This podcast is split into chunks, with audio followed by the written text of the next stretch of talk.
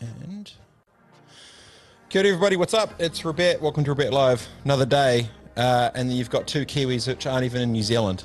And we're going to be talking to you today. Uh, very happy to have on the show. Ladies and gentlemen, bring to you Victor Vito. G'day, mate. G'day, mate. How are we? Mate, we're just talking to you. We're a couple minutes late because we got we got you got dad duties. Dad duties, three under five. It wasn't even dad because I wasn't even technically savvy enough to know that I, my wife didn't have Chrome on the laptop. That's how that's how much I use this thing. But it's good to be here, man. Good to see you. Yeah, bro, you too, man. Um, we haven't probably met before, but I think we'd uh, we've got a few mutual friends, and we we had a um, a little online sort of zooey uh, a while back. Whereabouts in the world are you right now? Right now, I'm in France, uh, in a town called La Rochelle. So I'm playing rugby out of here in the top 14. Um, so yeah, we're on the west coast, just above Bordeaux, just above wine wine country. So yeah, I'm pretty well placed at the moment, but um, obviously with COVID and that, uh, probably not too well placed. Well, is it um years ago in my snowboard world, I flew into Lyon and I went down to a smaller spot called Grenoble and then down to Les Deux Alpes. You're in wine country. That's that's probably quite far away from like Grenoble or any of that stuff, or is it yeah, so? Grenoble's, uh, Grenoble's further south and inland, whereas South. I'm um, uh, further up the west coast. Um, so two hours north of northwest of Bordeaux. Um, Yeah, nice. So Paris is like northeast of Bordeaux, and we're kind of northwest, right on the coast. So yeah, that's where I'm at the moment. Been here for the last four years. Damn. It's because how old are you now? I am now 33. I sometimes forget, man, because the time just I'm like keep saying the same 31, 31. I'm like, I'm 33 now. So what's the so when you um so you what, left New Zealand what a couple of years ago for that? So was what type of contract was it? Like is it a two plus two, or how do they sort of structure it to, to do those Euro deals? Um, so I left uh, in 2016, just after the Hurricanes won the Super Rugby comp. Um, I left straight away. I had to get it in there, eh? Uh, um, so I left away in 2016, came here and had a three-year deal. So um, had a three-year deal, no plus ones or anything, straight three years. And then um, two years into my contract, they wanted to extend that for another two plus one. Um, and I managed to get a get a three year deal, which um you know at my age now um I've done pretty well. So I've got another Yeah. couple of years left. So um, I always have to tell those that I, I know that are in sports I know nothing about. I played one day of rugby when I was five. I don't Okay. actually even know what position you did. I don't know what any of the numbers mean. All I know is that when I meet good humans, I like to talk good shit. So I will not be asking you absolutely anything about rugby because I don't know shit. So how about That, so that that hopefully me, okay maybe I'll say this way. Do you get sick of everyone relating you to what you do, not who you are? Man, uh, yeah, big time. I mean, um, it's probably more so now that I've got kids and little bit older as well. Um, you know, I think the ego is drawn away a lot from uh, what what I used to do. You know, uh, especially being out of New Zealand. I think um, Yeah. New Zealand's such a bubble, man, um, and the All Blacks everything, and, and that's good and well. But um, you know, once I come here, I think um, more, especially because it's a small town, and everyone knows rugby, but because they see me with my kids and it's a lot less serious and it's a small, t- it's not Paris, you know, it's not Bordeaux, it's um, a small town that appreciates you probably more than just a rugby player, but I do still get it every now and then, and I can't, you know, I can't hate, hate on that. Well, you always think of like net net, the upside that you get from the talents that you've got to be able to do what you do. Um, it's a very small price to pay for asking the same question time and time and time and time and time and time again. So, for those who don't know, or I don't know, what position do you play in the old egg ball? What's your what's your what's your thing?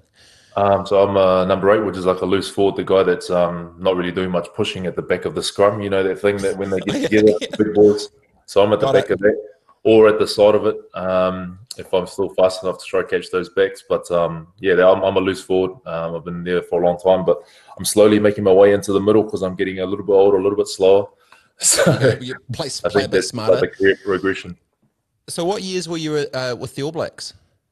I was with the All Blacks from 2010, my first year, to 2015. So I was lucky enough wow. to be uh, involved in the two World Cups um, that we that we won. So that was me. Yeah, cool, man. We've obviously got a few mutual uh, friends that have sort of gone in that world. Um, I was gonna maybe kick off with this. Do you feel like a fish out of water, looking the way you do in a town that doesn't usually look the way you look? yeah, no, you're right, man. Um, yeah, I do, I do, um, big time. Just because, yeah, Samoan boy here in uh, little La Rochelle. Um, it's pretty Yeah. obvious that I'm a rugby player. You know that you you can't. A lot of people come sometimes. They're like, "Oh, do you play rugby?" I'm like, "No, no, I play soccer." And they're like, oh, be quiet. I'm like, oh, so you already knew. And, yeah, you know, it's just just to play around with it. But yeah, it's I'm a Samoan boy over here, and there's a few of us now. And the only thing is, um, they all play rugby. So yeah, got it. Um, and the, the the main bit for that, I'm guessing, is it. Um, I think was it about maybe who was the first? Was it Dan Carter who kind of did the first big deal to go to to Europe to play after the All Blacks, or was there a few crew before him? Because it feels like they they, had, they had a ceiling with NZ, and then the, those global sort of deals really seemed to do it. Or Japan kind of seemed like it made a play to start with. How has it morphed, or the game changed in terms of the local talent actually going global? Like, how's that whole thing been? I think uh, the the first guys to have done it were guys like Dan, but there was also Carl Hayman, who was a pretty solid All Black, a big prop, uh, a big tall dude, big burly guy who um, was going to be an All Black, but he decided to say no and he left to come over to Toulon, one of the massive clubs over here, just for big money. And from then on, man, it just kind of snowballed and it was mainly the big stars that were coming over. But then, um, you know, they paved the way for the rest of the guys, like I guess like myself, to just come and uh, try and ply a trade and get those other little crumb contracts, I guess, on the side. So, yeah, but so so on that, right? I know, you know, when you're when you're young buck growing up in New Zealand, um, you know, you see the All Blacks, you do that, and and I've kind of I always think about it say a bit different. You know, you've you're you've got um, you know three kids under five now. Your perspectives start to change. You get a bit older. Is as a player that chooses to leave New Zealand to go global, is there a kind of a phases of I did I did the New Zealand thing for my nation, for my country, for an All Black because I'm Kiwi, and then the next phase is I need to do this next bit for my whānau for legacy for longevity and and it's not necessarily the chase the money thing but in in certain ways there's very clear commercial outcomes that are happening to, to sort of make moves at, at stages in career. How was your headspace going from doing this for my country for was it doing it for the country for doing it for whānau or talk me through just the headspace of deciding to you know Samoan boy rolling up to France. You know it's not like a normal thing. How, how was how was that um, I think I, I, got to a really good place um, when I made my decision to leave. Um, I'd signed just before I made the World Cup in 2015. Um, so I didn't know whether I was going to be able to have a good swan song or whatever. But, um, you know, um, I decided that I had my time in the All Blacks and there was always going to be and I wasn't, you know, I wasn't a regular starter, you know, so I wasn't really nailing my spot. So if you're if you're a sub guy, you can always be replaced the next year because we just got that much talent and that was for me. You know what? I'm always going to push myself, but I was realistic too. So I was like, you know what? My family's just just uh, my my son was just born. Um, I had a chance to go overseas when I got the offer, and I thought, you know, why not? You know, I'll get if I'm lucky enough to be in the World Cup, and I've got one more season with the Canes. Um, I can leave happy. Um, and luckily, you know, I had legends like Richard McCaw, and that I managed to be in the team when you know they won the World Cup in 2015, and then in 2016, the Hurricanes won. Like I had nothing um, left. Uh, the boxes, yeah man, I, I, I was really complete, you know, uh, with my junior in New Zealand, and it helped me move on uh, to, you know, to forge a future, I guess, for not just my my wife and my immediate family, but my mum, my dad, mm. um, my cousins, and that. Um, it was a, it was a no brainer. But along with that, I, I think um, I'd already faced not going too far out, you know, just for saying it's for everyone else. Like it's um, mm. I've, I've, kind of been able to set some good boundaries with my family, which made me a lot more comfortable to um to come out here and feel comfortable giving back the way I needed to. What's the average contract for the level that you're playing overseas compared to New Zealand? Is it like 2x, 3x, 10x, depending on how much of a superstar you are? Like, is it that substantial of a, of of deals? I think so. There's there's quite a few things right that um that make boys look at coming to France. I mean, generally two weeks, I would say. Okay. Generally two weeks, but then um, you're not spend like if you're an All Black, things like not spending uh, nights away from family. Um, like we used to go away for like two, three weeks, sometimes in the year towards five weeks at a time. Um, and when you got a young family, you know, um, that just started for me that journey. Um, you know, mm-hmm. one night away or yeah, one night away uh, for a game and come back. That's that's nothing compared to what we were what we were doing. So all these sorts of things come into play, and then even the retirement packages. You know, you finish up here, you've got this thing called chômage, where you know you're actively looking for a job, so to speak, but you know you can be getting paid up to up to six grand a month for frigging just going around and trying to you know get interviews and whatnot. So you it's six thousand euro a month, which is pretty pretty crazy, you know. It's a six figure salary for it. Yeah, yeah. I, I always I'm always intrigued with the the headspace of how talent transitions for things greater than itself or for those after with how you need to navigate those, especially when there's that pull of not localism and and love for the nation, but at the same time, you you know, to your point, you know, when you're starting to see life a bit differently with the apex of, of where your talents are for, you know, you've kind of like just knocked shit out of the park. You're like World Cup, bomb, done. Hurricanes, bomb, done. You know, it's just like, mm-hmm. so it's good timing to do.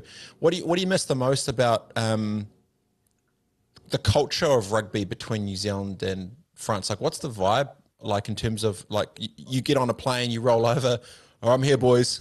like, um, yeah, how, how, different is it? I probably miss, um, you know, because I'm a Kiwi lad, you know, so the tribalism and how much it means to me from all the way when I was young, watching like a Wellington play Canterbury or Auckland or those sorts of big games. Um, you know that that was massive for me, and every game was it was so so cool to go away and beat someone at their on their own on their own turf, you know. Mm. Um, whereas here, like when I first got here, um, there were big games, you know, for the local lads because they knew all the rivalries, all the histories. Whereas for me, I was just like, all right, I'm just going game, to yeah place like Grenoble or Brive, I've never even really heard of, but yeah, okay. Um, but what was more different was when we went away to those places, um, the French mentality at the time was um, win at home, but we can lose away, which really frustrated me quite a bit because, um, you know, come from New mm. Zealand where we just, we don't want to lose any time, let alone at yeah, home no. all the way. It was why is that? Um, I think just because of the way the competition was structured, it was so long. Like we have, um, so it's top 14 teams in the top 14. You have 26 games in a round robin. Uh, oh, with the 13 games away. And then there's 30, so that's 30 odd games, and then plus you add on the Champions Cup game. So it's you can be playing a lot of games. So they, the way the maths used to work, if you could win your home games and a few away games, you'd be in the top six. Uh, whereas now there's so many good teams, um, it's uh, yeah, it doesn't work like that anymore. So I'm glad the mentality has changed because um, when I first got here, I found it really frustrating that guys all of a sudden be injured yes. on the Monday. You know, when they got an away game, they're like, "Oh, my hemi," and you're like, "Mate, you were bloody partying on Saturday. Night. You're all good." Yeah, yeah, yeah. yeah, that's interesting, eh? Mindset of of the way competitions are structured for that. I mean, it depends a lot as well. I mean, you look at the NBA with their sort of long seasons. Baseball does the same thing. The way they sort of you know load mm. management and all the rest of it.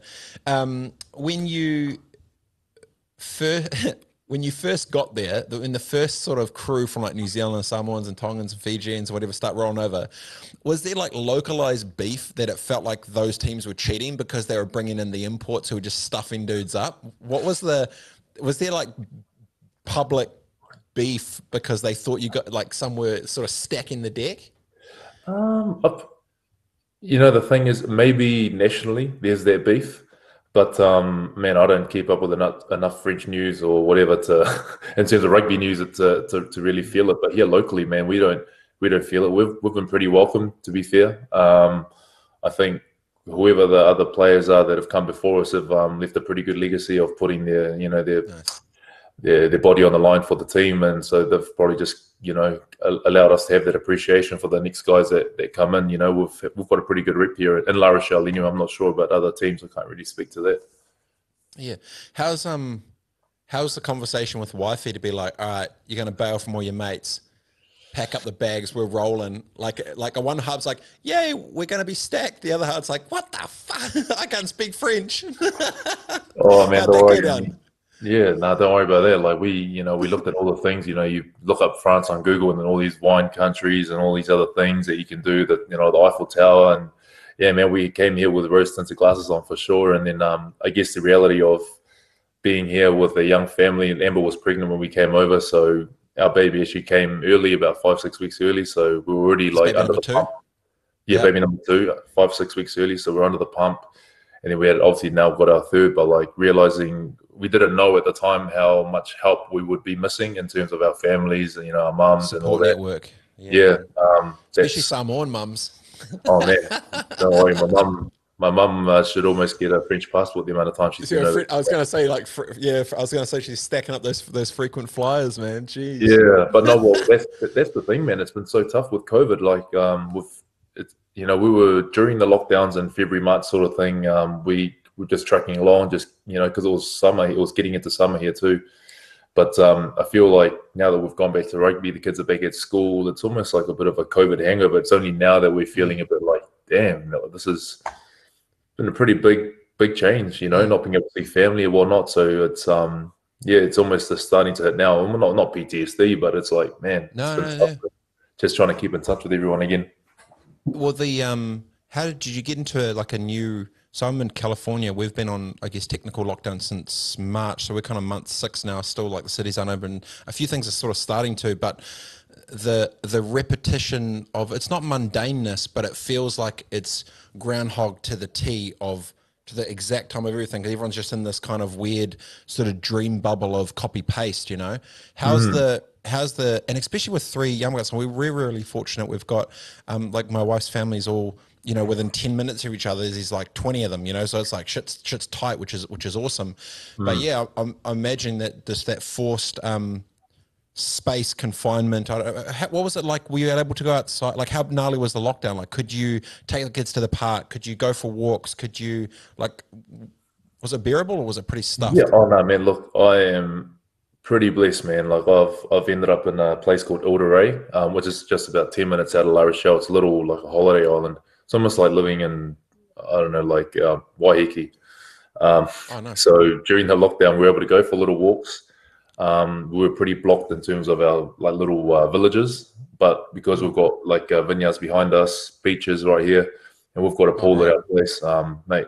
Uh, lockdown for the kids was pure heaven, you know. Um, and that was part of the thing. Like we were loving life. I was at home uh, on reduced pay, obviously, but you know that's all good. Like we're we're pretty safe. We're well looked after, and um, and then obviously now coming back to what is like you were saying a kind of a new normal. You know, um, it's it's been nice to get a bit more freedom, but it's almost uh, it's almost like you want the whole pie. You know, you don't want you don't want to go halfway. You want to get the whole thing back. So yeah, it's just adjusting. And the kids now um, going back to school and all, they're pretty strict here. They start at three years old, and um, my son's five and he's got his own desk and bringing home homework. So I'm like, damn, Jeez. like going from They- running they, around. they're doing it right dude yeah Yeah, bro, we played uh, bull rush exactly, exactly. Um, so yeah, just trying to manage that because he's like, I want to go to my cousins. I want to go home. I see they're having so much more fun at school, and I'm like, oh, don't worry. That's just they're not having that much fun. It's fine, son. Yeah, the the the the the, the age of your children having three under five, they don't even really know no. Like if it was 8, 10, 12, and they're literally not allowed to see their friends, blah blah. They're very like you know they understand what's happening. Um, You know, in some weird way, it's almost fortunate to have the younger bucks that will almost forget that. Remember that time they will just know, hey, we hung out with mum and dad all day, every day, Yeah. for months. Yeah, they, it's funny though. They, they they're quite smart though. Eh? Like um, they know something's going on because obviously the, everyone's wearing masks now, and they, they, they know the word coronavirus because it's freaking everywhere. So it's just little things um, that, that I know that they can pick up, but uh, luckily they can um, express their feelings a bit more around it. I guess.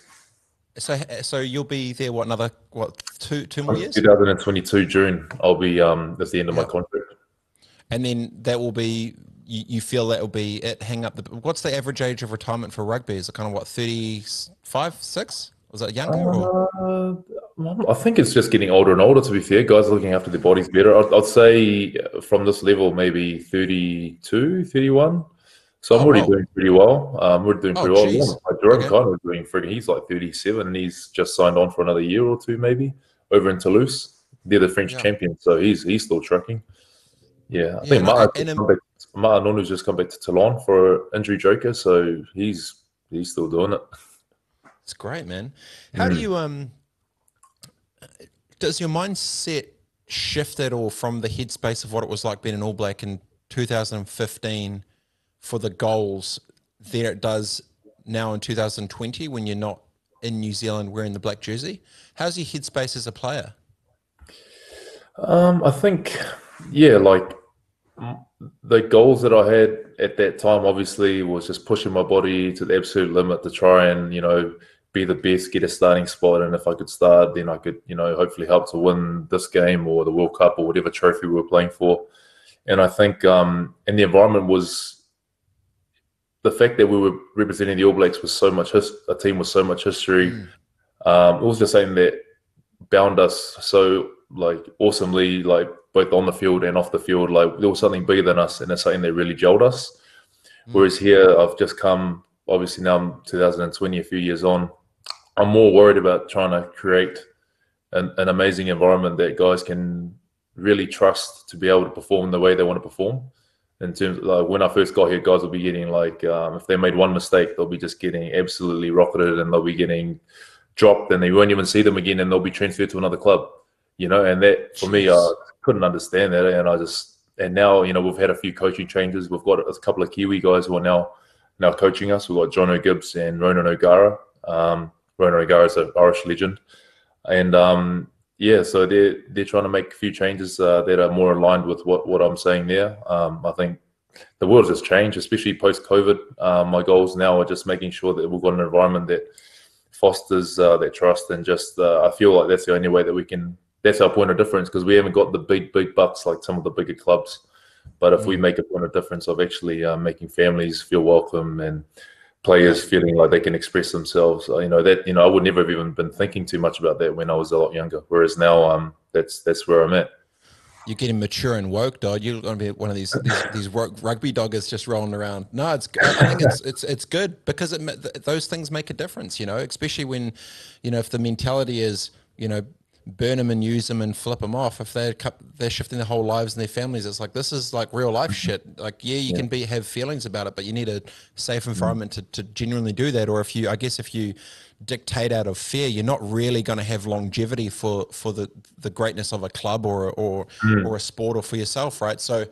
i guess it's more you know chess not checkers to think long game with how they set up structures to make the players and those involved feel more like part of it right yeah, like um, I think it's always been rugby's always had I don't know like the clubs or the teams have always had the upper hand, and uh, so to speak, and um, in terms of like, look, you either take this contract or no one else is going to take you, you know, or you know they can start treating guys a little bit, you know, like shit, really, and they get that their players just got to hope they they land uh, on their two feet. Whereas now, I think um, as opposed to always being thinking about stakeholders and fans and stadiums and it's getting a little bit more employer driven uh, employee driven sorry um, yeah, in terms yep. of they've got to look at i think i guess it might be business as well but they've got to start looking in at how their staff are feeling and how the players are feeling and what they're wanting to prioritize in the weeks you know um, whereas before it was just like you go do this promo, you go do that. I don't care if it's at seven thirty for when you're meant to put your kids to have dinner or go to bed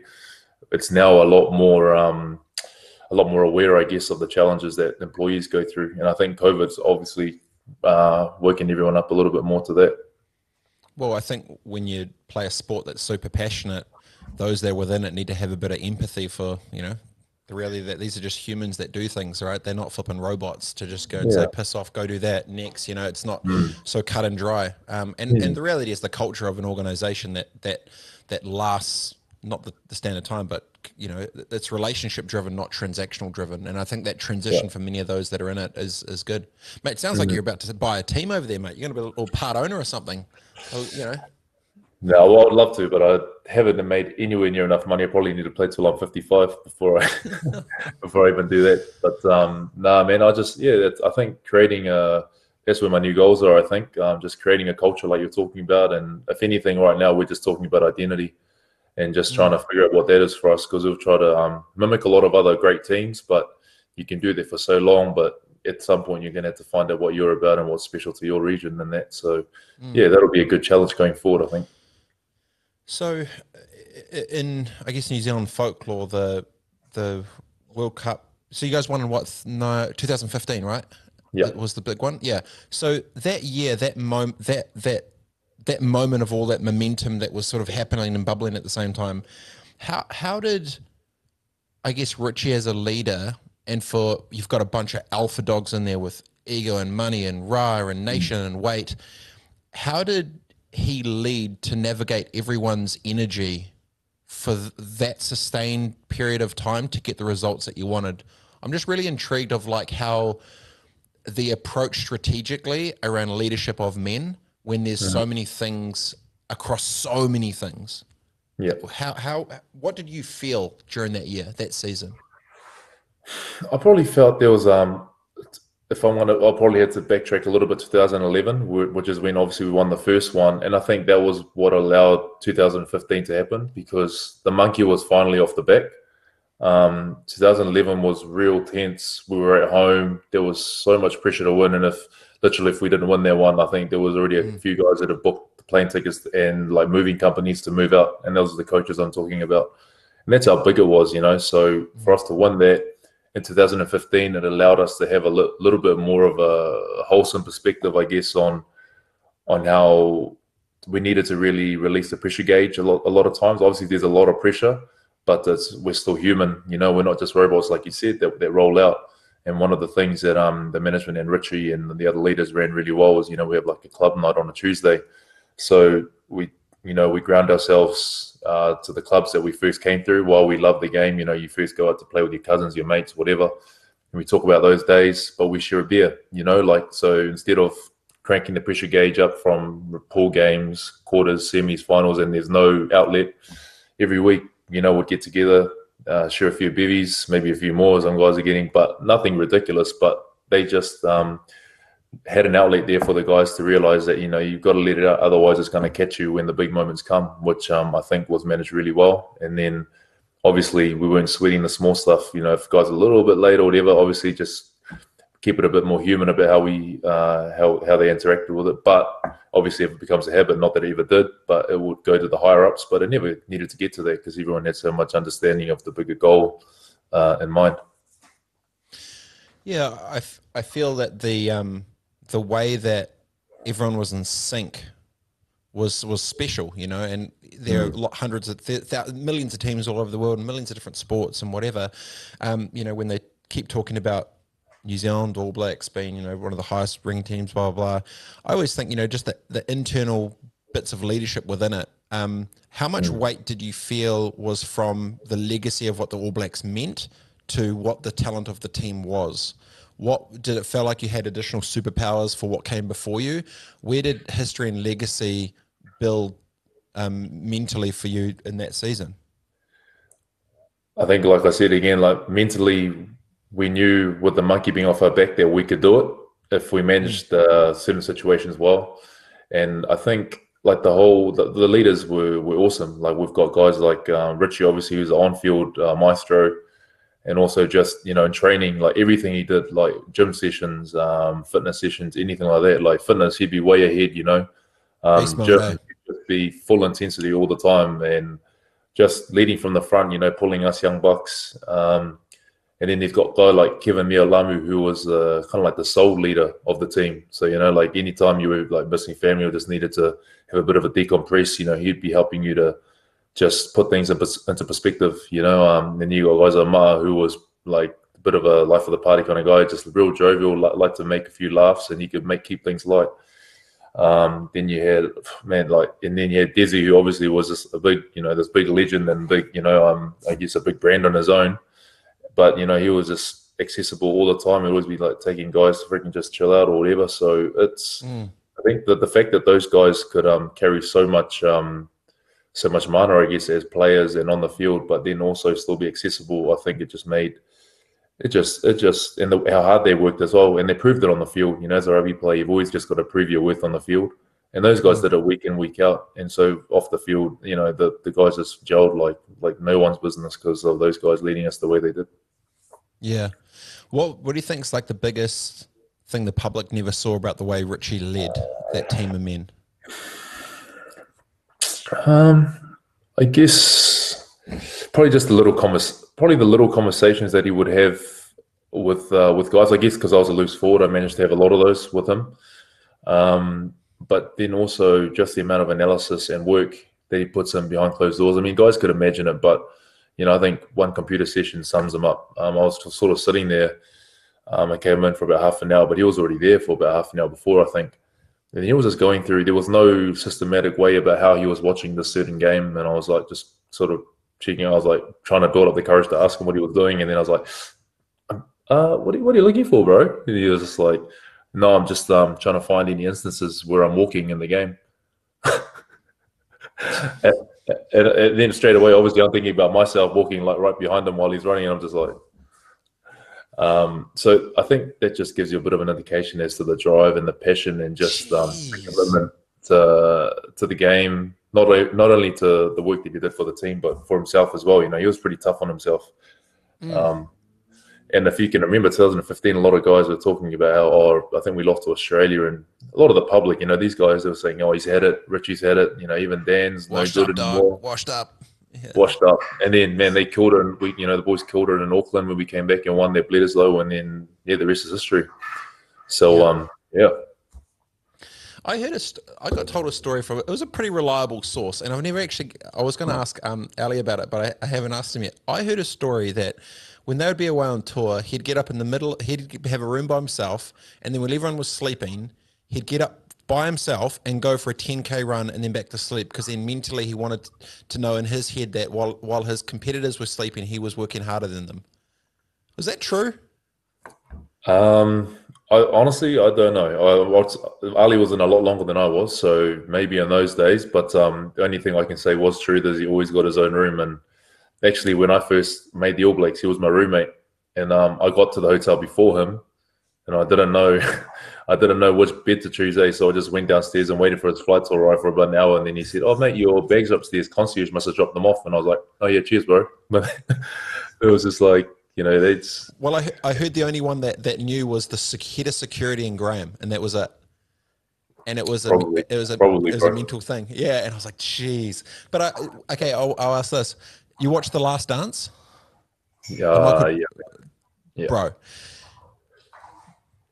Who's head? Do you think Richie's headspace was similar to the the mindset of of winning or team, like him? Uh, you mean what was he like? Was he like Jordan? Basically, is that what you're asking? Yeah, but but Jordan's obviously about him himself win at all costs. Richie seemed like it was weight of the team and others, but the mindset of winning and the way they approached it. Was there any crossovers between yourself or other teams that you saw within that those that Bulls team? Because arguably, if they were to do a last dance of rugby, it'd probably be the I don't know the eleven or the fifteen team, right? But if it mm. was, Trent, yeah, I, I, think um, I think the way that um that Richie Richie was definitely different to Michael in, in, the way that he was very aware of how the team was feeling and how certain guys needed to get propped up either by having a talk with Kevy or whatever. Um, he was always feeling for the vibe, um, and he, he was always very good at talking to the coach. Probably something that maybe Michael did as well. Um, talking to the coach if we needed a change or we needed to do something a little bit different. Because um, I think the, he was his finger was very much on the pulse. Um, so yeah, his awareness for the team, but then also for himself, like he'd always he, he'd put that responsibility on himself. You know, he wouldn't expect he wouldn't try to delegate. He'd be trying to make sure that he drove that himself. And if he did delegate something, he'd always be checking in to make sure it was done in a certain way. So um, yeah, his his awareness of the team, but then also his self drive. Um, you know, obviously second to none. Mm. So, so now you, you you you sit here. You've learned a bunch. You've transitioned over. You you're now in France, you know, to living the flipping dream in many respects. You're, you're safe in your way. You're close to wineries and a beach. I mean, life ain't too bad. Um, when you fast forward 10 years and then you, you know, kids grow up and they also watch games and bits and pieces. When you think about your own legacy within, within the sport, what type of dent do you think you've, you've made or have hoped to have made within maybe fast forward 20 years? You're a bit more washed up, a bit fatter, a bit balder. But when you think of legacy for you in the sport with like the dent that you've made, how do you what do you what do you think of? Um, geez, what I hope to, what I think I would yeah. have made, or what I hope to have made. You hope to have made. Oh, I just you're not done yet, mate. You just you got another three years in you. yeah, yeah. Um, no, oh, that's a good question, man. I think um, just it, any of the any of the players that I would have played with or had a hand in, like there's some younger guys coming through now. Um, and I still keep in touch with guys like Ardie and that. Um, I just would like to think that I made a, a, difference and helped them see things a little bit more from a different perspective, I guess, um, in terms of how important rugby is, uh, as opposed like when you compare it to like family and life and all the rest of it. Um, just keeping things in real perspective because then you can. Mm. That's the only way you can enjoy your rugby. I feel because um, when it's too much, um, too much one way, everything's rugby, rugby, rugby. You actually don't do as well as you think. So hmm. yeah, that's what I hope I've left with uh, with the guys that have come across me. Do you think if you were playing with your 20 year old self now, you could talk to yourself about self awareness and balance at, at, when you were 20, 22? Only if it was me, obviously, I would listen to. but if it was um, obviously because I'd know he'd live my life. But um, mate. If it was if it was someone, I don't know. Um, it's funny. Some things you just can't know until you until you get there. You know, like I've, I've had a lot of people pass me some great messages when I was young, but um, it's funny. I think back now, I was like you idiot. You know, like you should have listened. And that's why certain messages you try to pass over, like a twenty year old who's just made the Hurricanes or whatever. Like, mate, try look after your money. Don't blow your first paycheck. But you know what? They they gonna like you know, and, and that's not a bad thing. They got to enjoy it, but it's um yeah it's a tough but that's one, exactly so. that's what i was i was wondering how much of it is is mistakes that you should have known to how much of it is um naivety of youth when your headspace is around that going for that goal which you've never get and i'm always interested where you know they say oh what would you tell yourself and this and that well you almost know at the time that you're doing dumb shit, but because you've got you're there to do that thing, you are there to do that thing. Like, like oh, nothing is in the flipping way. Like you're about to, you know, just you know, roll yeah. out. So on that, how tough has it been to to grow up and manage money, especially from a, a cultural perspective, when it's a lot different with how you you know most you know um, Pacific mm. families look look after those and families around them. How have you navigated commerce with community and profit with with with people and family? Like, how have you navigated that world of money as a pro athlete? Oh man, as I was growing up, um, I guess when it first came upon me like with uh, with Super Rugby. That's probably when the first bunch of money started coming in, and uh, that was when back in 2009. Um, and I think I wasn't really managing it well, um, like in terms of I just I would always be giving, but I was always angry about the giving.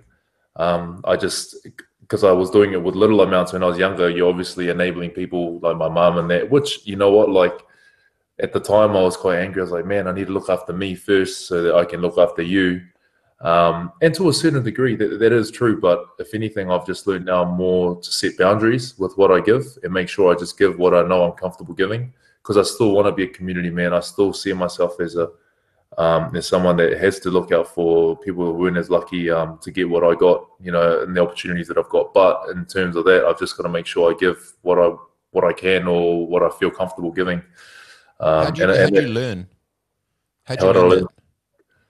Um, probably just a few just a few of my own bad experiences. Like just knowing I was getting frustrated at someone that I knew loved me so much in terms, of, you know, my mum, like my mum would never want to hurt me and yet she was still asking me. So it's not like she's purposefully trying to hurt me. There's just obviously something that I believed in and that she believed in that I really um, there was some, there was there was just something not quite marrying up. So as soon as I put on the boundaries aspect of it and just saying, look, I'm going to give this you'd sort of teach people how to treat you uh, in that respect, you mm. know, because whether it was a hundred bucks or three hundred bucks, they were just happy for whatever, you know. Because back in the day, you were giving them a hundred bucks, but just because you're an All Black now, they're like, oh, maybe five hundred, you know.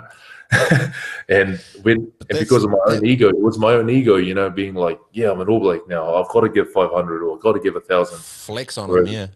Yeah, but I think also having a having a kid really put a full stop in being out, being like, man, you're your own man now make your own decisions and your family will you know your family's not your family if they're not going to understand that. So once i started getting my back up and getting a bit more confident about that you know there was there was no problem man. And um i would never you know i don't blame my mum or my dad for any of that stuff. That's how they've grown up. But it's up to us um as the younger the next generation i guess to to set the boundaries as to how much uh, or what that means anyway well, it's tough too because I mean, you know, in, in, pro sports, it's just the, the classic. You know, young buck grows up without millions in the bank, signs some mm. deals, shit starts rolling, and then out of the flipping woodworks, it's cousins, it's bros, it's flipping thing. Like when you first started stacking, how how was that tsunami of gimme, gimme, gimme?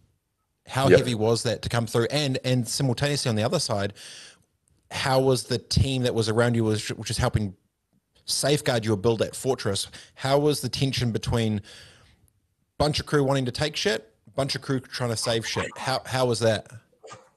I think, um, yeah. So I, I was lucky enough to have a team around me that um, that I really knew quite well and that knew my situation quite well, and I mean culturally quite well. Mm. So um, when if I went and met someone and I was like, oh, they were like, "Hi, I'm Dave, an accountant or whatever," and um, and I'd explain to them my situation. he was like, "Man, you got to stop doing that for your mum." My mind, like my, I've, I've stopped listening straight away because there's no way I can just stop because my mum is more important than me to, uh, to me you money. culture, yeah, it's exactly yeah, yeah it's exactly it. So you know, slowly but surely, I ended up finding people who were like, "Well, okay, that's great that you're doing this for your family. Maybe just think that if you give this um, and put aside this, we'll be able to do this later." And you're like, "Okay," and that's when I started being able to have those conversations with my mum, and they're like, "Okay, well, that makes sense then." And just people that were able to uh, incorporate the two. I didn't think it was one or the other, and luckily I was um, able to find people that helped me uh, do that. It's such a big difference between. That's I've said to you say within entrepreneurship and and Maoridom and culture. You know, say within the entrepreneurial landscape, you know, ninety five percent of um, uh, startups fail, and within the the the Maori world within businesses like five percent maybe. So so to find mm. sort of successful young Māori crew, you're like 1% of the 1% type scenario. But the weight of commerce or success or attention or notoriety or whatever that, that thing is, it's a mm. different vibe when culture's around community and your people and your family and, and everything else around you. Mm. Yes, you're an accountant, but you're not an accountant for Pacifica, which has mm. almost its own set of rules, than it is just a regular P and L. So I think you're exactly right. Finding that that understands the context of culture is insanely massive because as soon as you can kind of crack that, it feels like you can get into a safer space um, financially. Because the classic ones you just hear of is you know they look mm. after everyone except themselves. Dollars go out, they still keep trying to live the same flipping dream, and next thing you know, you know, they, they may get injured. It happens in snowboarding all the time. And then the, the, dollars dry up, and then all of a sudden they're sitting there like, shit, no, I got nothing. Oh, fuck, I got no mm. retirement. Oh, I got no insurance. Oh, I got no yada, yada, yada. It's quite a, it's a massive risk, but I, I, th- I think that for me anyway, it feels that the, the tension that comes culturally from those that are professional athletes from Pacifica mm. communities, there's a lot more untold, unspoken rules, which you can't even fight. you know. Yeah, and I think that's um, that that's a massive part of um, you know because I think church, you know, that's massive for us. God is absolutely at the center of everything we do, and um, of, and like the denominations that I am, like Catholic, I've got my dad's who's Catholic, and man, like they're happy with the fifty cents or the five dollars that you put into the into the offering as it goes around. Whereas you know my mum's a whakasa side, which is um like Samoan Presbyterian. You know, sometimes they're up there and they're reading out the the amounts that people have given, you know, and um, and it's just it's just um, and I, I always knew that it was bad, like, and you know, I was like something in me is listening, going, man, these families have barely got uh, barely got cars or even houses, you know, they're all renting and they're reading out giving five hundred bucks every Sunday. It's a little bit.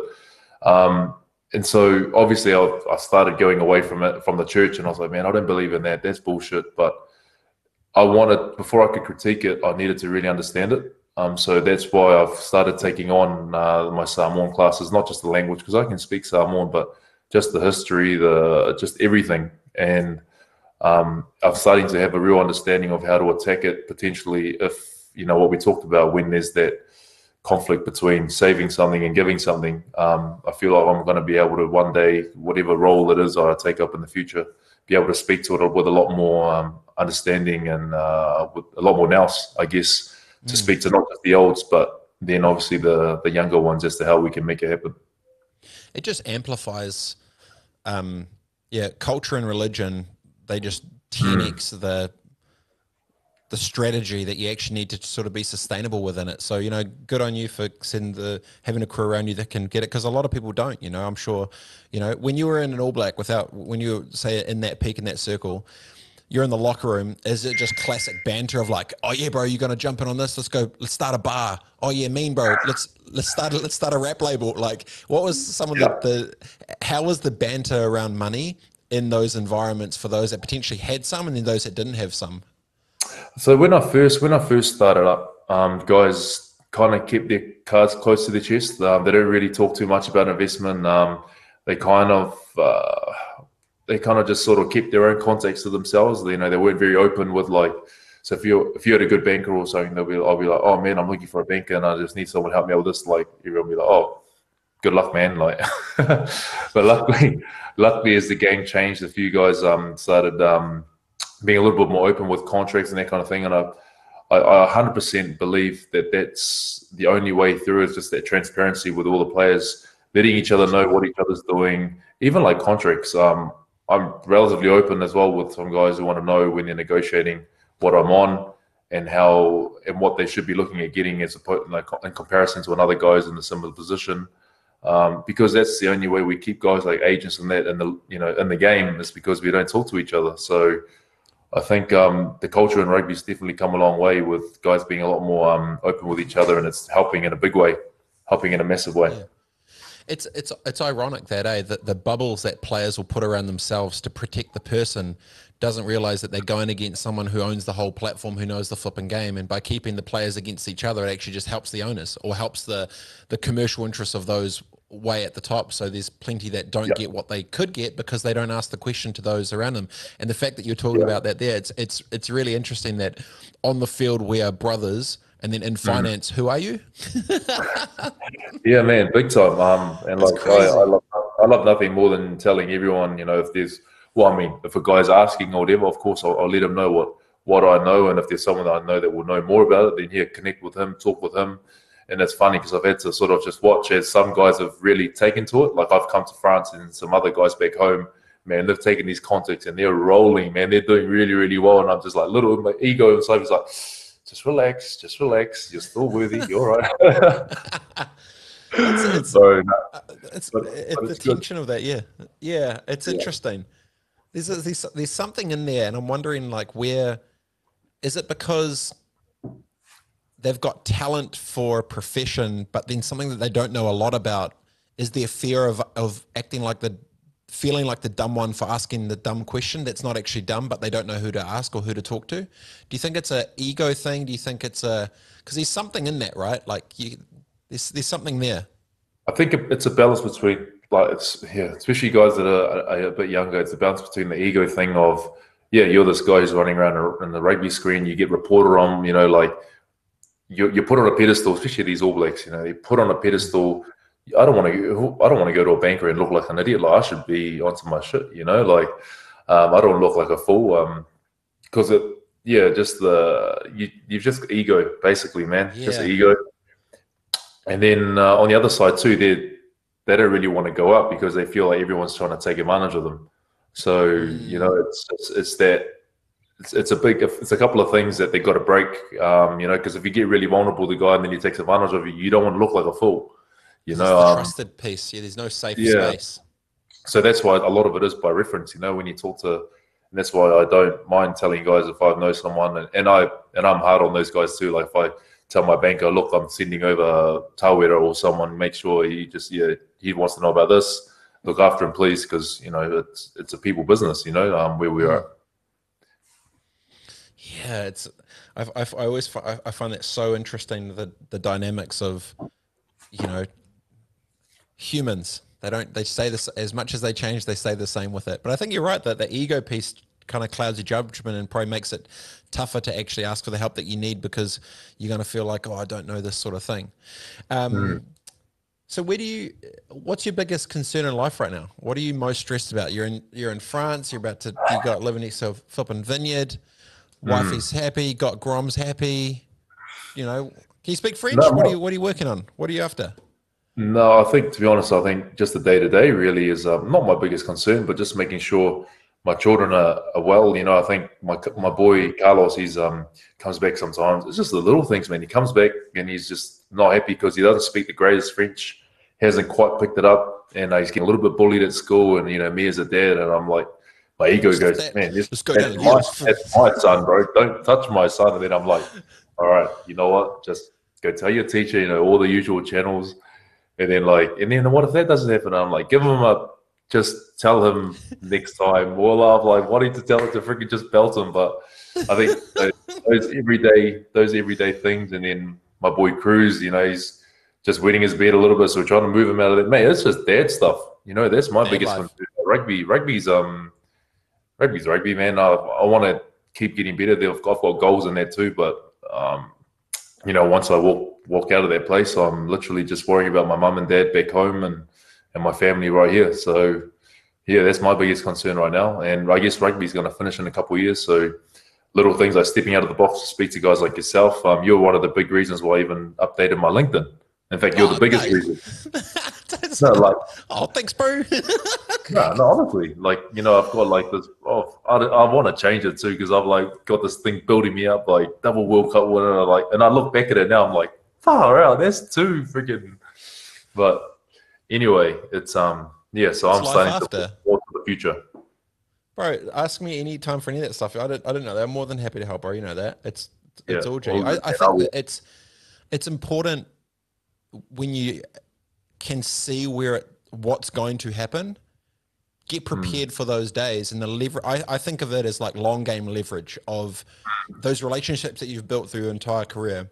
When you finally then get to the spot where you, you wake up in 2025, 22, 23, whatever it is, and you don't need to put on the flipping sprigs and shit. And then it's like, well, who are you and what are you doing and what's your impact then and where do you go and what's what's who's in your circle and, and just that whole like your world will change. What will that look like and what mm. doors could still be open and what opportunities can be there.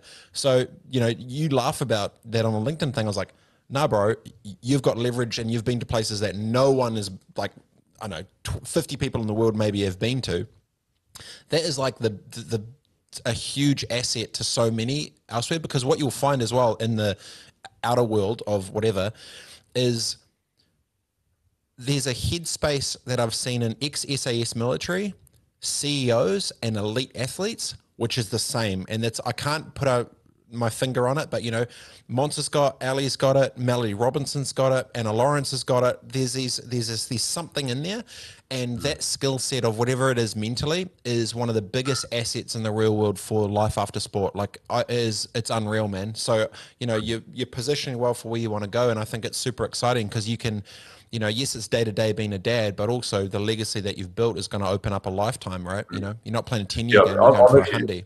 doing, um, I guess, understanding what LinkedIn's more about. To be fair, because like I, I don't even know what content to share. You know, whereas like uh, Instagram, which I don't even have at the moment, or Facebook, you kind of just it's it's easy because it's family stuff, it's day to day stuff you share, or your new kicks or whatever. But like LinkedIn, uh, I feel like I'm not going to just share.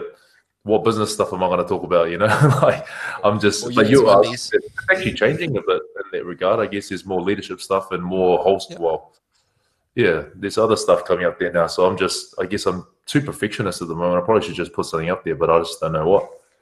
No, no, it's get your way through. I'm more than happy to help, but I know you've got your um thing you've got to boost to next. Um, this has been cool, Oh, man. I'm sorry I don't know much about the the old egg ball. I'm sorry I don't know. I don't I haven't asked you if the the the rugby shit. Don't know, but you've obviously done. You know it really well, so well done. Nah, man, appreciate it. Oh no, it's awesome, brother. Um, and yeah, it's it's cool seeing you get into a, a different spot in a different world. Like shit, I bet when you were twenty, you would have been you would not have thought in a decade's time you'd be hanging out in France. Jeez, it's crazy. Nah, it's, um, man, I'm, I'm very lucky, man. You know, I'm, I'm obviously missing family and whatnot, especially through COVID, all these weird times. But um, man, I'm pretty blessed. I've, you know, I've been pretty lucky with the, the life I've had, and I've, geez, I've talked like I've bloody finished up. But no, I'm pretty, I'm pretty grateful for everything that's happened, and I'm, I've ended up pretty well. So hopefully, um, things continue that way, and yeah, we'll see where the where the road takes us. Bro, mean. Uh, we'll catch up for one of those Tuesday club club bevies sometime soon back in NZ. I think we'll probably more chance Sounds us wait. in New Zealand than um or or maybe if you, you be into your reds and stuff, getting all fancy with your with your French shit, we can we can smash a few wines or a whiskey, whatever you need. It's fine. All Um, good, man. love- Sounds good. Lo- love your work, brother. Way. Thanks for the time, bro. I'll talk to you soon, eh? Cheers, Robett, man. Thanks, heaps. Later, bro. See ya. What a flipping good bastard. Victor Vito uh, joining us all the way from France uh, for today's uh, little session, Robett Live. Uh, I will not lie, we've been, he's in France, which is, I believe, now is 10 o'clock at night. We've just had a time zone change in New Zealand, and now it's 1 o'clock here in Pacific time. So it's been a little bit tricky to sort out the old calendars with, uh, you know, I've got two daughters under three. He's got three three kids under five. We're, we've got three different time zones, a bunch of stuff, and it was really cool just um, sort of hearing him out from a leadership side with uh, all the, the stuff that he's been through, where he's at now in the journey. Good human, really cool, um, and he's going to be up in his LinkedIn game. Happy with that. Hope you enjoyed the episode, team. This was episode 257. Now we've we did the counting of all the interviews I've done. This is now 257. So clearly, I enjoy doing this, and I hope there is some value or insights or something from from those um, that you've been watching or listening or whatever else to as well. So have a good day, team, and we'll see you all soon. Adios. I'll, I'll play some outro music. And I'll actually, I'll just hit it with a, we'll just hit it with some claps. Adios, team.